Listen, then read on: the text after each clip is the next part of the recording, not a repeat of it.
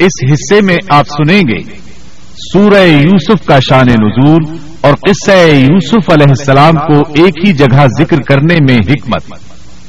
برادران یوسف کی سازش اور سیدنا یوسف علیہ السلام کو کنویں میں پھینکنے کا فیصلہ۔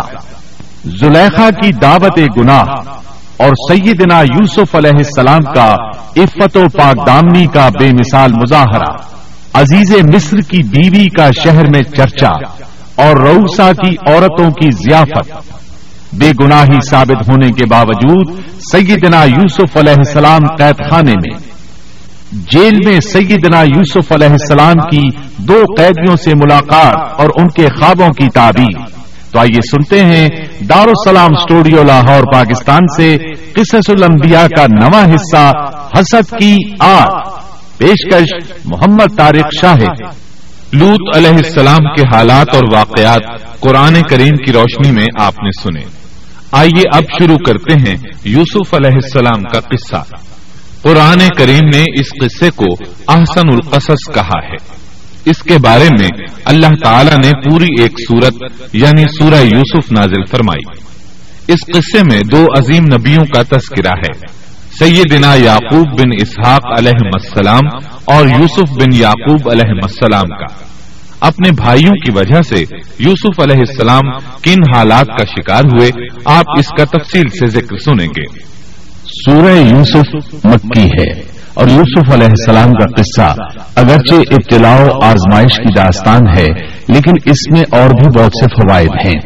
سننے والا اس سے لطف اندوز ہوتا ہے۔ اپنے اندر رحم اور انس کے جذبات محسوس کرتا ہے۔ اس قصے میں ان حالات کی طرف بھی اشارہ ہے جو انبیاء کے ساتھ پیش آتے ہیں۔ عام انبیاء کے حالات واقعات سے معلوم ہوتا ہے کہ پہلے وہ آسودہ حال تھے، لیکن جب انہوں نے دعوت دی تو ان کی قوم نے انہیں جھٹلایا۔ پھر آزمائش کا سلسلہ شروع ہوا۔ پھر ان کی قوموں پر عذاب آیا۔ اس قصے میں معاملہ اس کے بالکل برعکس ہے۔ اس میں شروع میں ابتلا آزمائش کا دور ہے، پھر آسانی اور فراوانی کی داستان ہے۔ ایسا کیوں ہوا؟ علماء کے اس بارے میں مختلف اقوال ہیں۔ عطا رحمت اللہ علیہ فرماتے ہیں غم زدہ پریشان حال، اگر یوسف علیہ السلام کے قصے کو سنتا ہے تو اس کے دل کو سکون ملتا ہے، وہ مطمئن ہو جاتا ہے۔ اس لیے کہ اس میں تنگی کے بعد آسانی ہے۔ مشکلات کے بعد اللہ کی نعمتوں کا نزول اس سے ظاہر ہے۔ سورہ یوسف، سورہ حود کے بعد نازل ہوئی۔ سورہ ہود میں انبیاء کرام کے تذکرے کے بعد قوم ہود اور قوم صالح کی تباہی کا ذکر آتا ہے۔ پھر ان اقوام کا تذکرہ ہے جو تباہ و برباد ہوئی۔ پھر سورہ یوسف عام الحزن میں نازل ہوئی۔ یہ وہ سال تھا جس میں نبی صلی اللہ علیہ وسلم کے چچا ابو طالب فوت ہوئے۔ ابو طالب ہر طرح آپ کا ساتھ دیتے رہے تھے۔ یہاں تک کہ رسول اکرم صلی اللہ علیہ وسلم فرماتے ہیں، قریش نے مجھ سے صحیح معنوں میں دشمنی کا آغاز ابو طالب کی وفات کے بعد کیا۔ ایک قول کے مطابق، ابو طالب کی وفات کے صرف تین دن بعد آپ کی پیاری اور محبوب بیوی جنت کی عورتوں کی سردار دنیا جہان کی افضل ترین عورتوں میں سے ایک سیدہ خدیجت القبرا رضی اللہ عنہا اس دنیا سے رخصت ہو گئیں۔ انا لاہ و انا الہ راجعون۔ یہاں تک کہ ابن عباس رضی اللہ عنہما فرماتے ہیں۔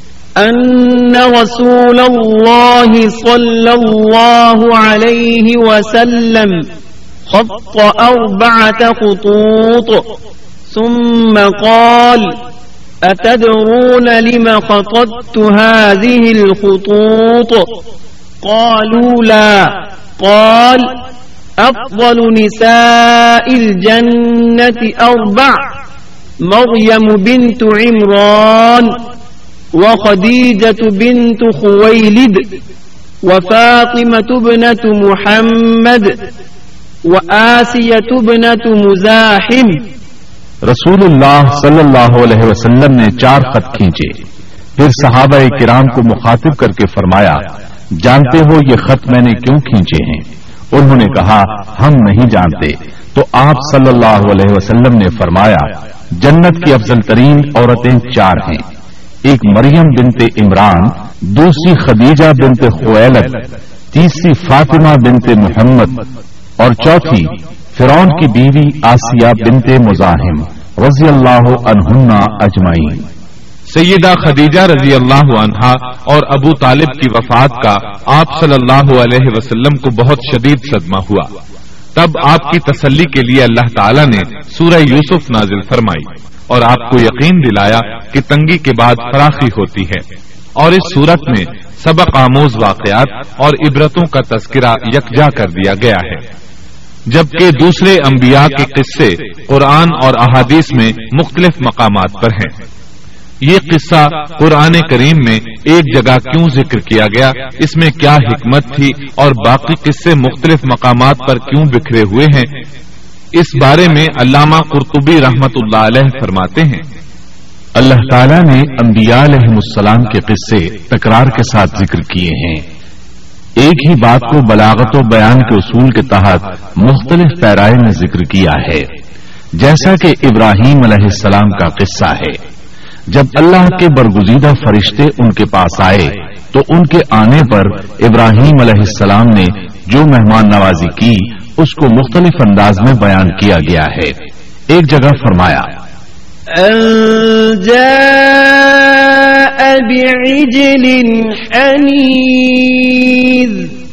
وہ بغیر کسی تاخیر کے بھنا ہوا بچڑا لے آئے۔ دوسری آیت میں فرمایا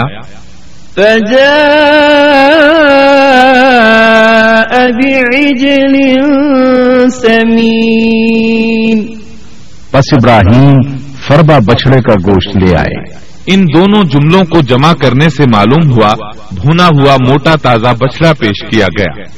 مختلف جگہوں پر ان کا تذکرہ اس لیے کیا گیا کہ لوگ اس سے عبرت پکڑیں۔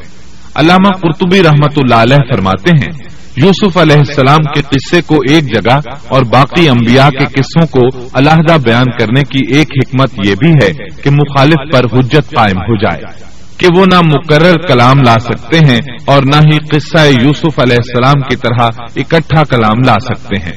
مطلب یہ کہ بلاغت کی ہر قسم میں دشمن پر حجت قائم ہو سکے۔ اللہ تعالی کلام کو مقرر اور غیر مقرر لا کر قرآن کا اعجاز بیان کرنا چاہتے ہیں۔ کہ اللہ چاہیں تو ایک قصے کو ایک ہی جگہ بیان کر دیں، چاہیں تو مختلف جگہوں پر بیان کر دیں۔ کوئی یہ نہ کہہ سکے کہ دیکھو، قرآن میں یہ قصہ علیحدہ علیحدہ بیان ہوا ہے۔ میں اس کو ایک جگہ بیان کر سکتا ہوں۔ یا اس کے برعکس یہ نہ کہہ سکے کہ قرآن میں تو یہ قصہ ایک ہی جگہ بیان ہوا ہے۔ میں اس کو الگ الگ کر کے بیان کر سکتا ہوں۔ اب ہم اس قصے کا آغاز کرتے ہیں۔ اور اسی طرح کرتے ہیں جس طرح اس کا آغاز اللہ رب العزت نے کیا ہے۔ بسم اللہ الرحمن الرحیم الف لام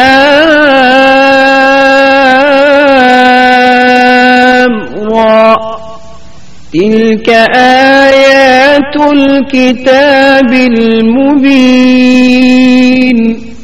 إنا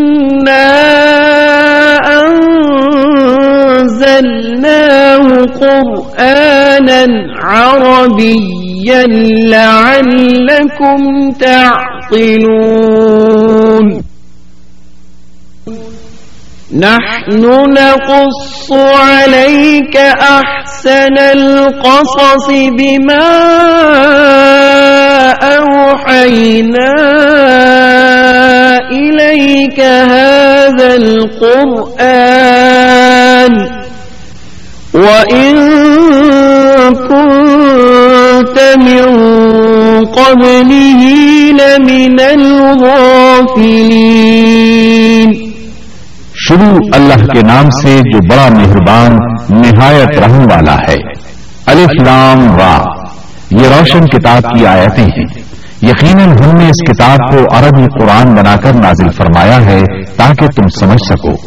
ہم آپ کے سامنے بہترین بیان پیش کرتے ہیں۔ اس قرآن سے جو ہم نے آپ کی جانب بہی کے ذریعے نازل کیا ہے۔ اور یقیناً آپ اس سے پہلے بے خبروں میں سے تھے۔ قصہ در اصل ایک خبر کے بعد دوسری خبر اور اطلاع در اطلاع کو کہتے ہیں۔ اور قصص کا اصل قصہ ہے یعنی پیچھے چلنا۔ جیسا کہ اللہ کی کتاب میں ہے۔ وقالت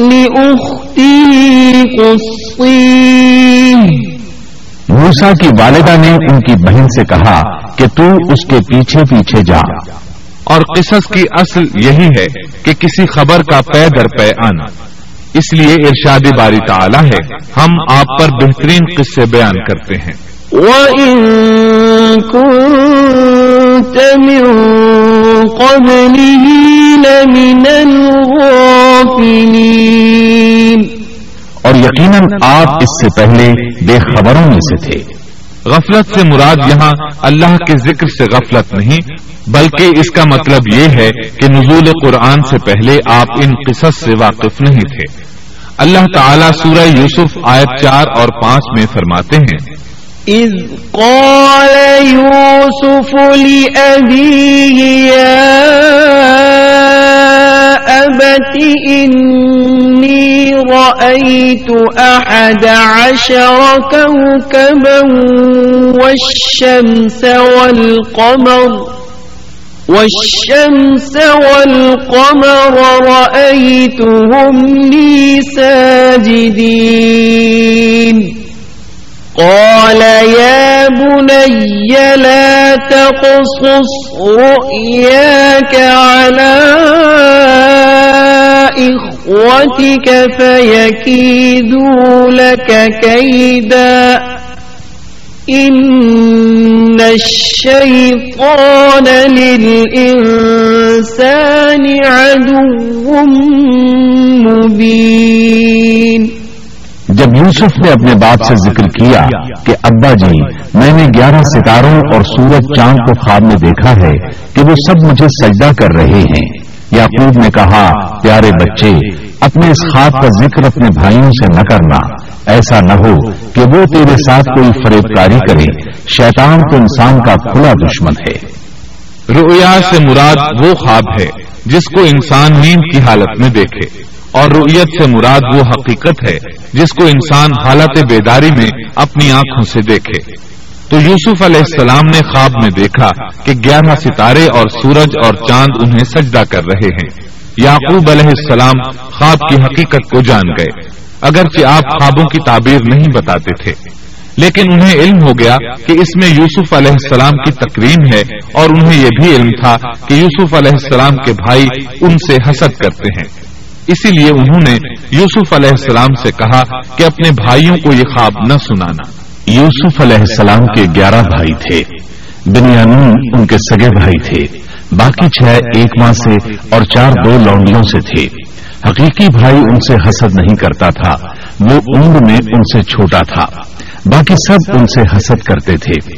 اور اس حسد کی وجہ یہ تھی کہ یعقوب علیہ السلام ان سے والہانہ محبت کرتے تھے۔ اسی طرح بنیامین سے بھی انہیں بہت لگاؤ تھا۔ مطلب یہ کہ ان دونوں سے انہیں زیادہ محبت تھی۔ اور محبت میں کمی بیشی کوئی بری چیز نہیں۔ البتہ نبی کریم صلی اللہ علیہ وسلم نے فرمایا، ان میں اب سے ضرور کام لیں۔ غرض یعقوب علیہ السلام کو ان دونوں سے زیادہ محبت تھی۔ ان کا دل ان کی طرف زیادہ مائل تھا۔ یہاں تک کہ لمحہ بھر بھی انہیں نظروں سے اوجھل نہیں کرتے تھے۔ یوسف علیہ السلام کے بھائی جب کھیل کے لیے نکلتے تو یعقوب علیہ السلام فرماتے، یوسف کو یہیں چھوڑ دو، گویا ہر وقت ان کا پہرا دیتے تھے۔ اللہ تعالیٰ سورہ یوسف آیت چھ میں فرماتے ہیں وكذلك يجتبيك ربك ويعلمك من تأويل الأحاديث ويتم نعمته عليك ويتم نعمته عليك وعلى آل يعقوب كما أتمها على أبويك كما أتمها على أبويك من قبل إبراهيم وإسحاق. إن ربك عليم حكيم. اور اسی طرح تجھے تیرا پروردگار برگزیدہ کرے گا اور تجھے معاملہ فہمی یعنی خوابوں کی تعبیر بھی سکھائے گا اور اپنی نعمت تجھے بھرپور عطا فرمائے گا اور یعقوب کے گھر والوں کو بھی۔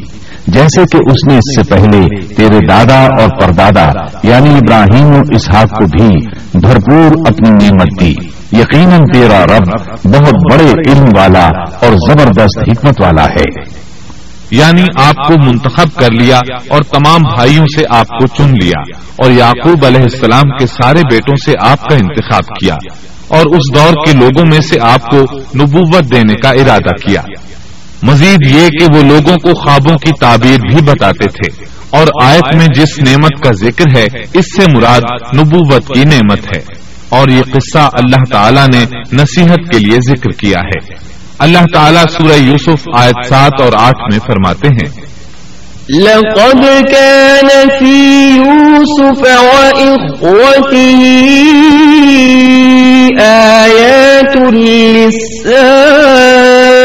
للسائلين إذ قالوا ليوسف وأخوه أحب إلى أبينا منا ونحن عصبة. إن أبانا لفي ضلال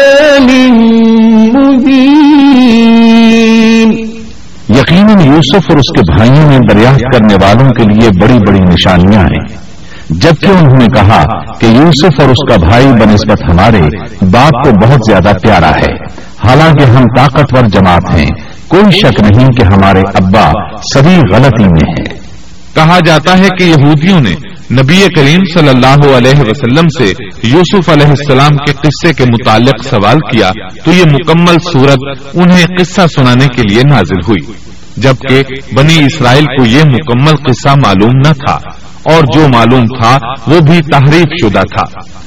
قرآن ان کی اس تحریف کو واضح کرنے کے لیے بھی نازل ہوا اور جو بھی بنی اسرائیل کا شخص یا کوئی اور اس کے متعلق پوچھے گا، اس کے لیے عبرتیں اور نصیحتیں ہیں۔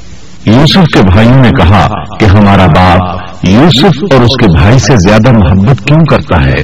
جبکہ ہم ایک جماعت ہیں۔ اپنے باپ کے اس عمل پر اعتراض کیا اور یقیناً یہ ایک بہت برا گمان تھا۔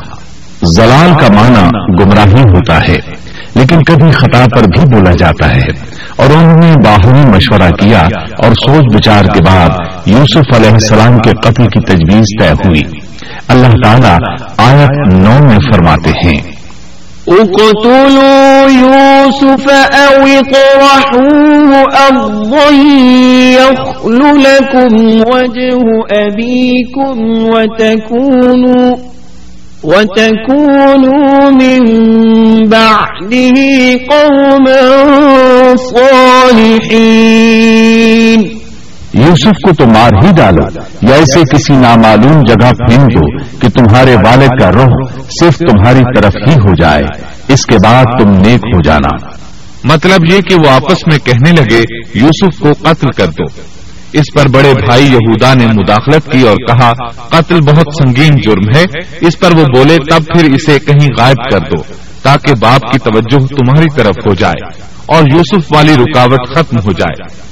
دیکھیے کیسی سوچ ہے۔ پہلے برائی کریں گے، پھر توبہ کریں گے اور نیک بن جائیں گے۔ بھلا کیا ایسا آدمی جو برائی اس نیت سے کرتا ہے، بعد میں توبہ کر لے گا، کیا اس کی توبہ قبول ہوگی؟ علماء فرماتے ہیں، توبہ کا دروازہ کھلا ہے۔ اللہ تعالیٰ رات کے وقت صدا دیتا ہے کہ دن کو برائی کرنے والے توبہ کر لے اور دن کو آواز دیتا ہے، رات کو برائی کرنے والے توبہ کر لے۔ کوئی توبہ کا دروازہ بند نہیں کر سکتا۔ یہاں تک کہ انسان جتنی بار بھی گناہ کر کے توبہ کرے، اللہ قبول کرتا ہے۔ اس لیے اللہ نے ان کی توبہ قبول کر لی۔ تاہم، اس بات سے ڈرنا چاہیے کہ اگر گناہ کرنے کے بعد توبہ کا موقع ہی نہ ملے اور موت آ لے، تو کیا ہوگا؟ یہ بات نہایت ہی خوفناک ہے کہ توبہ کا موقع ہی نہ ملے۔ اللہ تعالیٰ آیت نمبر دس میں فرماتے ہیں۔ قال قائل منهم لا تقتلوا يوسف وألقوه في غيابة الجب وألقوه في غيابة الجب يلتقطه بعض السيارة إن كنتم فاعلين ان میں سے ایک نے کہا، یوسف کو قتل تو نہ کرو، بلکہ اسے کسی اندھے کنویں کی تہ میں ڈالاؤ، کہ اسے کوئی آتا جاتا قافلہ اٹھا لے جائے، اگر تمہیں کرنا ہی ہے تو یوں کرو. یہودا نے انہیں قتل سے روکا اور کہا، قواسم کے راستے میں اموکی نام کا کنواں ہے، اسے اس میں ڈال دو، کوئی گزرتا ہوا قافلہ اسے اٹھا لے جائے گا، اس سے نجات ہی پانا چاہتے ہو تو یہ کام کرو. سب نے اس بات سے اتفاق کیا۔ اب اپنے باپ کے پاس گئے۔ باپ سے انہوں نے جو کہا، آیت گیارہ اور بارہ میں آتا ہے۔ قالوا يا أبانا ما لك لا تأمنا على يوسف وإنا له لناصحون۔ أرسله معنا غدا يرتع ويلعب وإنا له لحافظون. انہوں نے کہا، ابا، آخر آپ یوسف کے بارے میں ہم پر اعتبار کیوں نہیں کرتے؟ ہم تو اس کے خیر خواہ ہیں۔ کل آپ ضرور اسے ہمارے ساتھ بھیج دیجیے کہ خوب کھائے، پیے اور کھیلے اور اس کی حفاظت کے ہم ذمہ دار ہیں۔ یعقوب علیہ السلام نے ان کی بات کے جواب میں جو کچھ کہا، آیت نمبر تیرہ اور چودہ میں اس کا ذکر موجود ہے۔ قال إني ليحزنني أن تذهبوا به وأخاف أن يأكله الذئب وأنتم عنه غافلون۔ قالوا لئن أكله الذئب ونحن عصبة إنا إذا لخاسرون یعقوب نے کہا، اسے تمہارا لے جانا مجھے تو سخت صدمہ دے گا اور مجھے یہ بھی کھٹکا لگا رہے گا کہ تمہاری غفلت میں اسے بھیڑیا کھا جائے. انہوں نے جواب دیا کہ ہم جیسی زوراور جماعت کی موجودگی میں بھی اگر اسے بھیڑیا کھا جائے تو ہم بالکل نکمے ہی ہوئے۔ وہاں بھیڑیے کثرت سے تھے۔ اس لیے یعقوب علیہ السلام ڈرتے تھے۔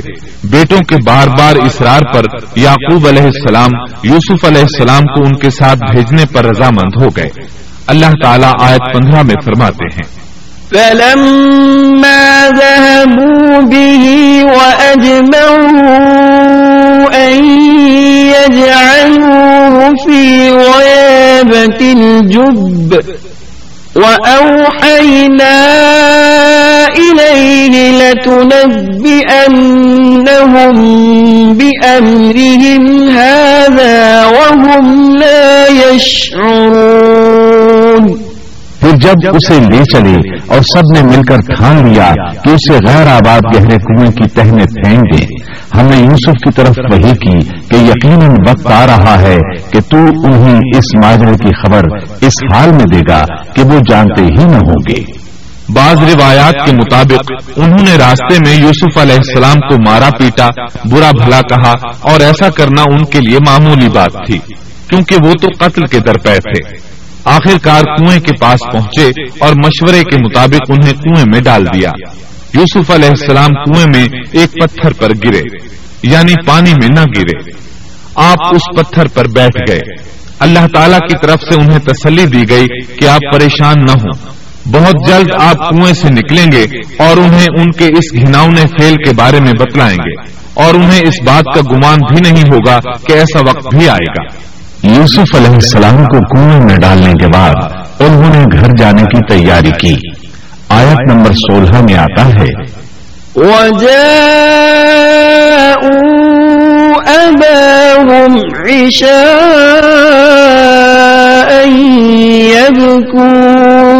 اور عشاء کے وقت وہ سب اپنے باپ کے پاس روتے ہوئے پہنچے۔ امام آمش قاضی شرح رحمت اللہ علیہ کی مجلس میں بیٹھے تھے۔ ایک عورت آئی۔ اس کا ایک آدمی سے جھگڑا تھا۔ وہ بہت شدت سے رو رہی تھی۔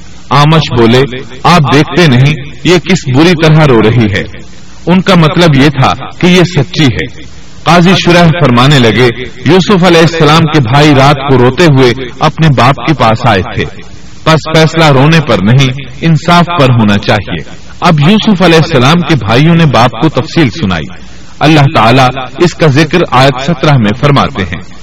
قالوا يا أبانا إنا ذهبنا نستبق وتركنا يوسف عند متاعنا فأكله الذئب. وما أنت بمؤمن لنا ولو كنا صادقين. اور کہنے لگے کہ ابا جی ہم تو آپس میں دوڑ میں لگ گئے اور یوسف کو ہم نے سامان کے پاس چھوڑا بس اسے بھیڑیا کھا گیا۔ آپ تو ہماری بات نہیں مانیں گے وہ ہم بالکل سچے ہی ہوں۔ سو انہوں نے یہ بات بتائی لیکن اس سے جھوٹ صاف ظاہر ہو رہا تھا جیسا کہ اگلی آیت میں ہے۔ وجاءوا على قميصه بدم كذب۔ اور یوسف کے کرتے کو جھوٹ موٹ کے خون سے خون آلود بھی کر لائے تھے۔ ابن عباس رضی اللہ عنہما فرماتے ہیں کہ انہوں نے بکری ذبح کی اور یوسف علیہ السلام کی قمیص پر اس کا خون مل لیا اور خون میں لت پت قمیص یعقوب علیہ السلام کے پاس لے آئے جب یعقوب علیہ السلام نے دیکھا تو فرمانے لگے، یہ بھیڑیا بھی کتنا رحم دل تھا، میرے بیٹے کو تو کھا لیا اور قمیص کو کچھ نہیں کہا۔ تمہاری عقل کہاں ہے؟ اس بات کا ذکر آیت اٹھارہ میں ہے۔ قال بل سولت لكم أنفسكم أمرا فصبر جميل والله المستعان على ما تصفون۔ باپ نے کہا یوں نہیں بلکہ تم نے اپنے ہی دل سے ایک بات بنا لی ہے۔ بس صبر ہی بہتر ہے اور تمہاری بنائی ہوئی باتوں پر اللہ ہی سے مدد کی طلب ہے۔ ادھر دوسری طرف کیا ہوا؟ آیت انیس میں اللہ فرماتے ہیں۔ وجاءت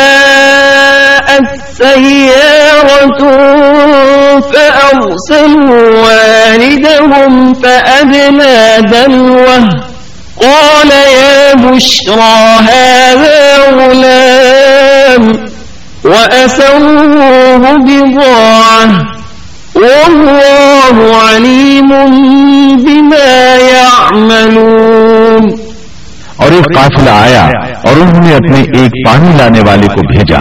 اس نے اپنا ڈول لٹکا دیا اور کہنے لگا، واہ واہ، خوشی کی بات ہے، یہ تو ایک لڑکا ہے۔ انہوں نے اسے مال تجارت قرار دے کر چھپا دیا اور اللہ اس سے باخبر تھا جو وہ کر رہے تھے۔ تفصیل اس کی یہ ہے کہ ایک قافلہ اس کنویں کے پاس سے گزرا جس میں یوسف علیہ السلام موجود تھے۔ انہوں نے پانی کی تلاش میں ایک خادم کو بھیجا۔ وہ کنویں تک پہنچا۔ اس نے کنویں میں ڈول لٹکایا۔ یوسف علیہ السلام اس ڈول میں بیٹھ گئے۔ خادم نے ڈول نکالا تو اس میں ایک خوبصورت بچے کو دیکھا۔ مارے خوشی کے وہ پکار اٹھا۔ یہاں ایک لڑکا ہے۔ اس زمانے میں غلاموں اور لونڈیوں کی تجارت ہوتی تھی۔ انہیں خوف محسوس ہوا کہ کہیں یہ لڑکا ان سے چھن نہ جائے۔ اس خوف کے پیش نظر انہوں نے یوسف علیہ السلام کو چھپا لیا۔ انہوں نے یہ بھی سوچا کہ شاید یہ بھاگا ہوا غلام ہے۔ اگر اس کا مالک آ گیا تو وہ اسے لے جائے گا۔ یہ قافلہ مدائن سے مصر جا رہا تھا۔ جب یہ مصر پہنچے تو انہوں نے یوسف علیہ السلام کو معمولی قیمت میں فروخت کر دیا۔ معمولی قیمت میں فروخت کرنے کی جلدی بھی انہوں نے اسی خیال کے تحت کی کہ کہیں اس کا مالک نہ آ جائے۔ ابن عباس رضی اللہ عنہما فرماتے ہیں کہ انہوں نے یوسف علیہ السلام کو صرف بیس درہم میں بیچ دیا اور یہ نہایت معمولی قیمت تھی۔ آیت نمبر اکیس میں ہے وقال الذي اشتراه من مصر لامرأته، أكرمي مثواه، عسى أن ينفعنا أو نتخذه ولدا. مصر والوں میں سے جس نے اسے خریدا تھا، اس نے اپنی بیوی سے کہا کہ اسے بہت عزت و احترام کے ساتھ رکھو۔ بہت ممکن ہے کہ یہ ہمیں فائدہ پہنچائے، یا اسے ہم اپنا بیٹا ہی بنا لیں۔ یہ شخص مصر کا وزیر خزانہ تھا، بے اولاد تھا۔ اس نے سوچا، شاید یہ لڑکا بڑا ہو کر اچھا انسان بنے۔ لہذا کیوں نہ ہم اسے بیٹا بنا لیں۔ اس طرح یوسف علیہ السلام وزیر خزانہ کے گھر پلے بڑھے۔ وزیر خزانہ عزیز مصر کہلاتا تھا۔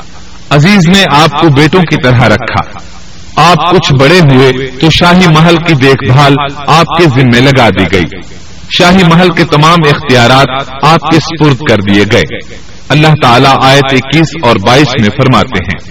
وَكَذَلِكَ مَكَّنَّا لِيُوسُفَ فِي الْأَرْضِ ولنعلمه من تأويل الأحاديث۔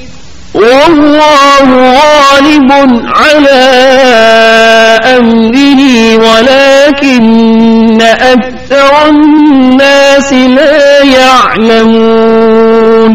ولما بلغ أشده، آتيناه حكما وعلما، وكذلك نجزي المحسنين. یوں ہم نے مصر کی سرزمین میں یوسف کا قدم جما دیا کہ ہم اسے خواب کی تعبیر کا کچھ علم سکھا دیں۔ اللہ اپنے ارادے پر غالب ہے، لیکن اکثر لوگ بے علم ہوتے ہیں۔ اور جب یوسف پختگی کی عمر کو پہنچ گئے، تو ہم نے اسے قوت فیصلہ اور علم دیا۔ ہر ہا بدلہ دیتے ہیں۔ یوسف علیہ السلام بہت پاکیزہ اور توحید والے ماحول میں پروان چڑھے۔ گھر کا سارا انتظام انہی کے ہاتھ میں تھا۔ آپ بہت بصیرت اور سوجھ بوجھ سے گھر کا نظام چلا رہے تھے۔ ابھی عزیز مصر کی بیوی نے آپ کو گمراہ کرنے کی کوشش نہیں کی تھی کہ علم علم اور بصیرت کی صفات آپ میں موجود تھیں۔ مفسرین لکھتے ہیں، جب یوسف علیہ السلام کی عمر سترہ، اٹھارہ سال کی ہوئی تو جوانی کے ساتھ ان کے حسن میں مزید اضافہ ہوا۔ حسن یوسف واقعی بے مثال تھا۔ نبی اکرم صلی اللہ علیہ وسلم فرماتے ہیں، معراج کی رات میری ملاقات یوسف علیہ السلام سے ہوئی۔ ایسا لگتا تھا کہ دنیا کا نصف حسن یوسف علیہ السلام کو ملا ہے۔ مفسرین اس کی وضاحت کرتے ہیں کہ حسن کو اللہ تعالیٰ نے دو حصوں میں تقسیم کیا ہے۔ آدھا حسن یوسف علیہ السلام کو دیا اور آدھا باقی ساری مخلوق میں تقسیم کر دیا۔ اللہ اکبر، یہ ہے حسن یوسف۔ اور جو یوسف کے حسن کی کیفیت یہ ہے، تو پھر اس کے خالق کے کیا کہنے؟ جب عزیز مصر کی بیوی نے ان کا حسن دیکھا، تو بے اختیار ہو گئی۔ اس کے اندر حیجان پیدا ہوا۔ اس نے یوسف علیہ السلام سے بدکاری کا ارادہ کر لیا۔ ان کے ساتھ لطف و عنایت کا سلسلہ شروع کر دیا اور پھسلانے کے جتنے طریقے ہو سکتے تھے، وہ اختیار کیے۔ ناز و نخرے کے ساتھ اس سے پیش آنے لگی۔ اللہ آیت تیئیس میں فرماتے ہیں۔ وراودته التي هو في بيتها عن نفسه وغلقت الأبواب وقالت هيت لك قال معاذ الله إنه ربي أحسن مثواي إنه لا يفلح الظالمون اس عورت نے جس کے گھر میں یوسف تھے، یوسف کو بہلانا پھسلانا شروع کیا کہ وہ اپنے نفس کی نگرانی چھوڑ دے اور دروازے بند کر کے کہنے لگی لو آ جاؤ۔ یوسف نے کہا، اللہ کی پناہ، وہ میرا رب ہے، مجھے اس نے بہت اچھی طرح رکھا ہے، بے انصافی کرنے والوں کا بھلا نہیں ہوتا ہے۔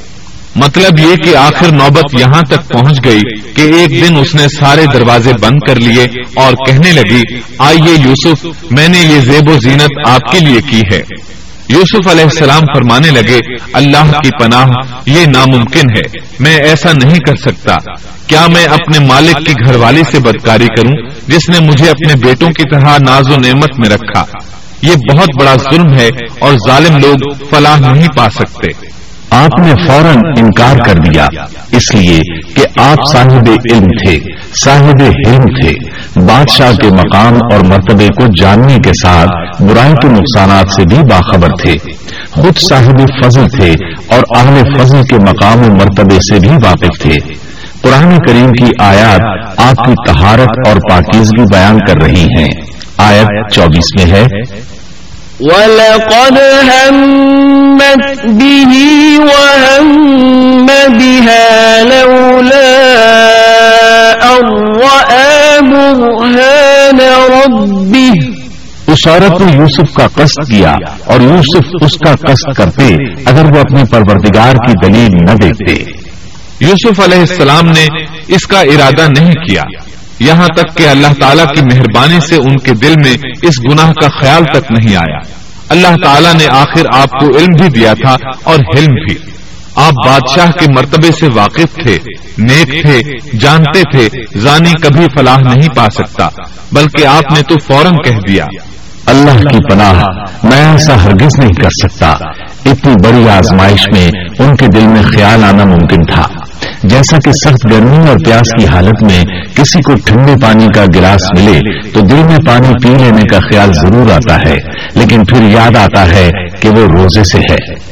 لیکن یوسف علیہ السلام کے دل میں تو اتنا سا خیال بھی نہیں آیا۔ اس کی وجہ یہ تھی کہ آپ نے اپنے رب کی دلیل دیکھی تھی۔ وہ دلیل کیا تھی؟ اس بارے میں مفسرین کے مختلف اقوال ہیں۔ بعض کہتے ہیں، آپ نے جبرائیل علیہ السلام کو دیکھا۔ بعض کہتے ہیں، آپ نے یعقوب علیہ السلام کو دیکھا۔ وہ انہیں انگلی کے اشارے سے منع کر رہے تھے۔ بعض نے لکھا ہے کہ آپ نے دروازے پر یہ لکھا دیکھا تھا۔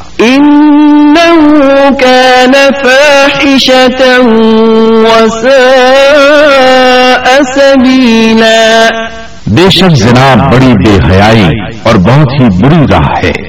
بہرحال یہ مفسرین اور مورخین کے اقوال ہیں۔ اس بارے میں کوئی صحیح حدیث نہیں ملتی۔ اتنا ہے کہ آپ نے کوئی ایسی چیز دیکھی ضرور تھی جس کی بنا پر آپ کو خیال تک نہ آیا۔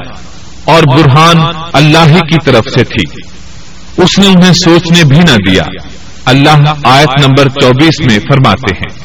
كذلك لنصرف عنه السوء والفحشاء إنه من عبادنا المخلصين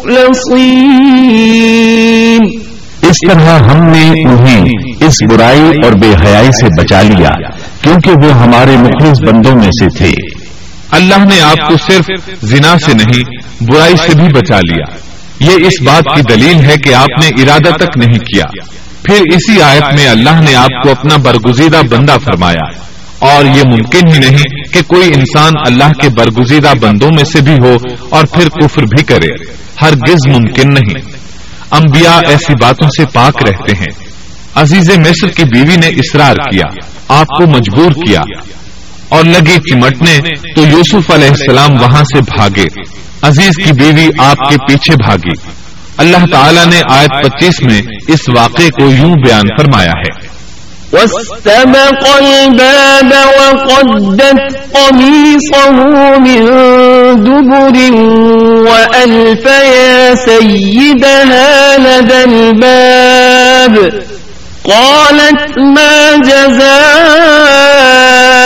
من أراد بأهلك سوءا إلا أن يسجن أو عذاب أليم. اور دونوں دروازے کی طرف دوڑے اور اس عورت نے یوسف کا کرتا پیچھے کی طرف سے کھینچ کر پھاڑ ڈالا اور دروازے کے پاس ہی عورت کا شوہر دونوں کو مل گیا تو کہنے لگی جو شخص تیری بیوی کے ساتھ برا ارادہ کرے، بس اس کی سزا یہی ہے کہ اسے قید کر دیا جائے یا اور کوئی دردناک سزا دی جائے۔ سیدنا یوسف علیہ السلام خود کو بچانے کے لیے دروازے کی طرف دوڑ پڑے تھے۔ یہ پیچھے دوڑی، دروازہ بند تھا۔ ابھی آپ دروازہ کھولنے کی کوشش کر رہے تھے کہ اس نے پیچھے سے آپ کی قمیص پکڑ لی۔ جھٹکا جو لگا تو قمیص پیچھے سے پھٹ گئی۔ اسی دوران دروازہ کھل گیا اور عزیز مصر اندر داخل ہوا۔ اس نے یہ منظر اپنی آنکھوں سے دیکھا کہ اس کی بیوی زیب و زینت کے ساتھ بند سنور کر یوسف علیہ السلام کے بالکل پیچھے کھڑی ہے۔ اسی وقت اس نے خود کو الزام سے بچانے کے لیے کہہ دیا، جو تیری بیوی کے ساتھ برائی کا ارادہ رکھتا ہے، اس کا کیا بدلہ ہے؟ پھر خود ہی کہنے لگی، اسے قید خانے میں بند کر دینا چاہیے۔ ایسا اس نے اس لیے کہا، کہیں وہ یوسف علیہ السلام کو قتل نہ کر دے۔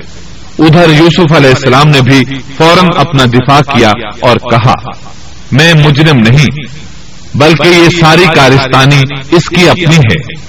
آیت چھبیس اور ستائیس میں ہے۔ قال هي راودتني عن نفسي وشهد شاهد من أهلها۔ إن كان قميصه قد من قبل فصدقت وهو من الكاذبين. وإن كان قميصه قد من دبر فكذبت وهو من الصادقين.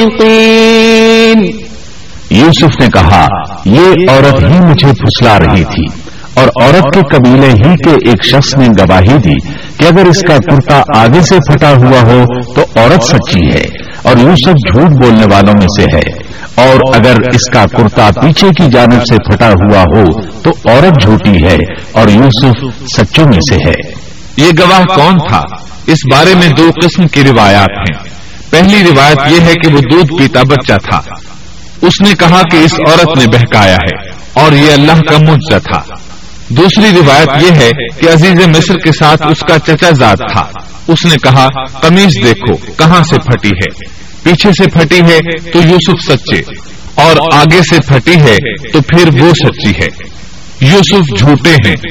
آیت نمبر اٹھائیس میں آتا ہے فلما رأى قميصه قد من دبر قال إنه من كيدكن، إن كيدكن عظيم.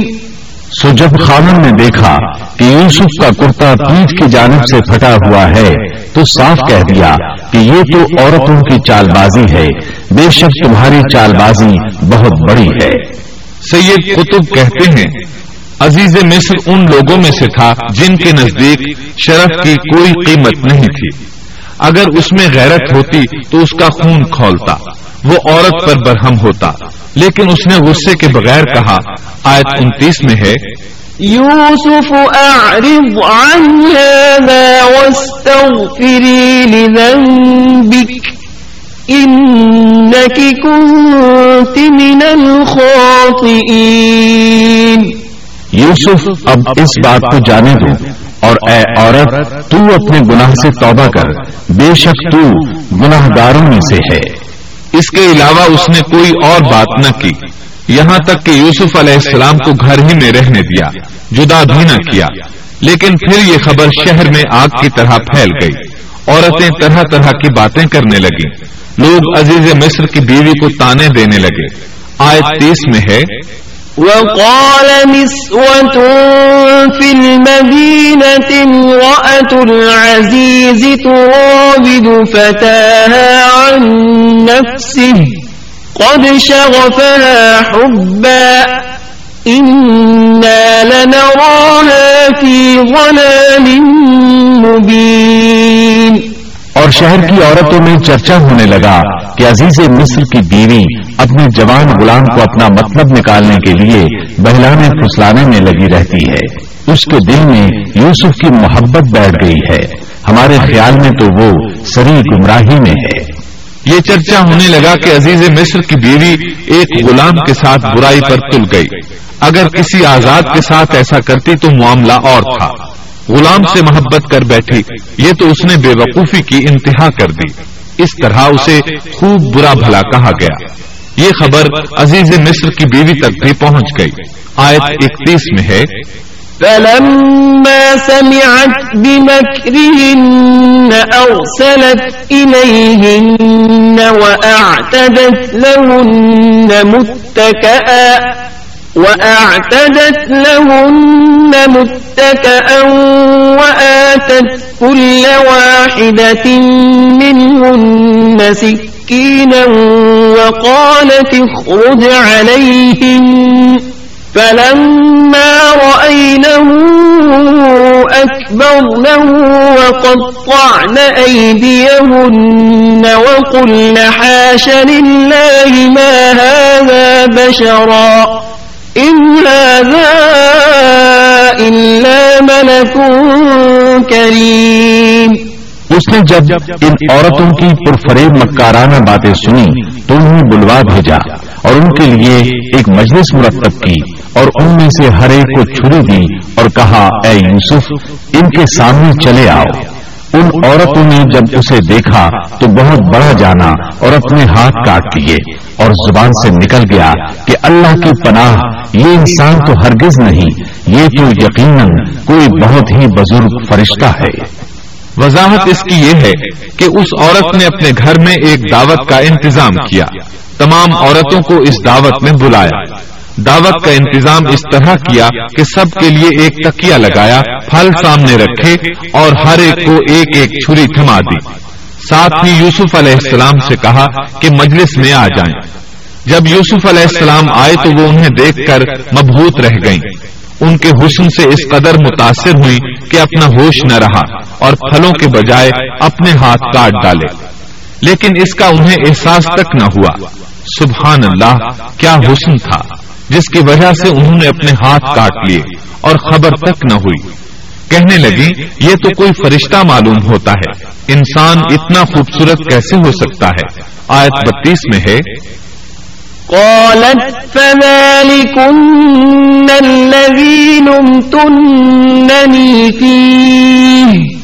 ولقد راودته عن نفسه فاستعصم ولئن لم يفعل ما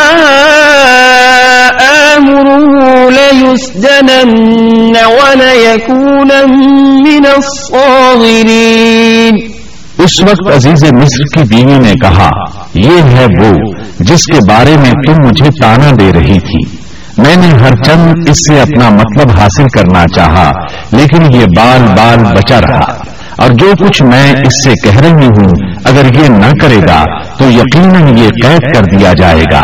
اور بے شک یہ بہت ہی بے عزت ہوگا۔ یہ آیت اس بات کی واضح دلیل ہے کہ یوسف علیہ السلام نے برائی کا ارادہ نہیں کیا تھا۔ پھر بات یہیں پر ختم نہیں ہو گئی بلکہ تمام عورتیں یوسف علیہ السلام پر ٹوٹ پڑی ان میں سے ہر ایک کی خواہش تھی کہ یوسف علیہ السلام اس سے محبت کریں اور بے حیائی کا ارتکاب کریں۔ اپنی عزت اور شرف کو انہوں نے خاک میں ملا دیا۔ یوسف علیہ السلام کے حسن پر فریفتہ ہو گئی اس کیفیت کو دیکھ کر یوسف علیہ السلام نے اپنے رب سے دعا کی۔ آیت تینتیس اور چونتیس میں آتا ہے۔ قال رب السجن أحب إلي مما يدعونني إليه وإلا تصرف عني كيدهن أصب إليهن وأكن من الجاهلين فاستجاب له ربه فصرف عنه كيدهن هو السميع العليم.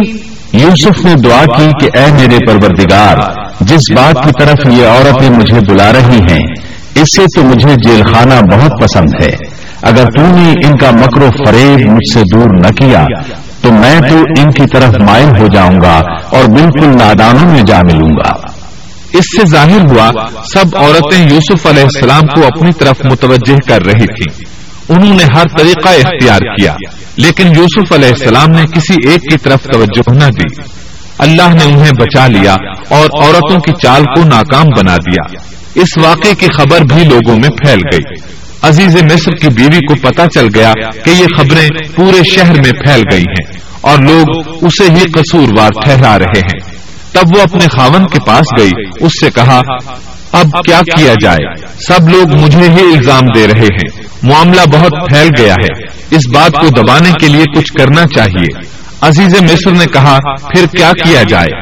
آخر آپس میں مشورہ ہوا، دونوں اس پر متفق ہو گئے۔ ابن عباس رضی اللہ عنہما فرماتے ہیں، انہوں نے یوسف علیہ السلام کو ایک گدھے پر سوار کیا اور ایک ڈھول والا ساتھ کر دیا اور یہ منادی کرائی کہ اس ابرانی غلام نے اپنی مالکہ کے ساتھ برائی کی کوشش کی ہے، لہذا اسے اس جرم کی پاداش میں جیل میں ڈالا جاتا ہے۔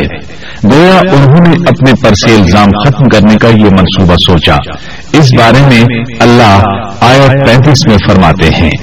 ثم بدا لهم من بعد ما رأوا الآيات ليسجننه حتى حين. پھر ان تمام نشانوں کے دیکھ لینے کے بعد بھی ان میں یہی مسلحت معلوم ہوئی کہ یوسف کو کچھ مدت کے لیے قید خانے میں رکھیں۔ انہوں نے یہ اس لیے کہا تاکہ یوسف علیہ السلام پر تہمت لگائی جا سکے۔ اس طرح یوسف علیہ السلام قید خانے میں آ گئے۔ ان کے ساتھ دو نوجوان اور قید خانے میں بھیجے گئے تھے۔ کچھ دن ساتھ رہنے کے بعد وہ جان گئے کہ یوسف علیہ السلام نیک سیرت انسان ہیں، عبادت گزار نوجوان ہیں۔ ایک رات دونوں نوجوانوں نے خواب دیکھے۔ صبح ہوئی تو دونوں یوسف علیہ السلام کے پاس گئے اور اپنا اپنا خواب سنایا۔ قرآن کریم آیت چھتیس میں اس کو یوں بیان کرتا ہے۔ قال إني أراني أعصر خمرا وقال الآخر إني أراني أحمل فوق رأسي خبزا تأكل الطير منه نبئنا بتأويله إنا نراك من المحسنين۔ اس کے ساتھ ہی دو اور جوان بھی جیل خانے میں داخل ہوئے۔ ان میں سے ایک نے کہا کہ میں نے خواب میں اپنے آپ کو شراب میں چوڑتے دیکھا ہے، اور دوسرے نے کہا، میں نے اپنے آپ کو دیکھا ہے کہ میں اپنے سر پر روٹی اٹھائے ہوئے ہوں، جسے پرندے کھا رہے ہیں۔ ہمیں آپ اس کی تعبیر بتائیے۔ ہمیں تو آپ خوبیوں والے شخص دکھائی دیتے ہیں۔ قید خانے کے قیدی بھی جان چکے تھے کہ یوسف علیہ السلام نیک ہیں۔ آپ نے سوچا یہ دین کی دعوت دینے کا بہترین موقع ہے۔ انہوں نے جو کچھ ان سے کہا وہ آیت نمبر سینتیس اور اڑتیس میں اس طرح آیا ہے۔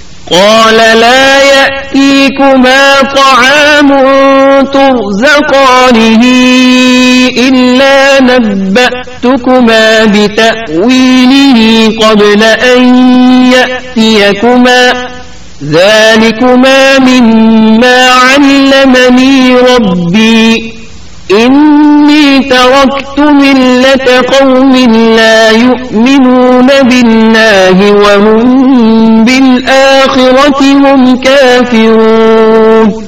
واتبعت ملة آبائي إبراهيم وإسحاق ويعقوب.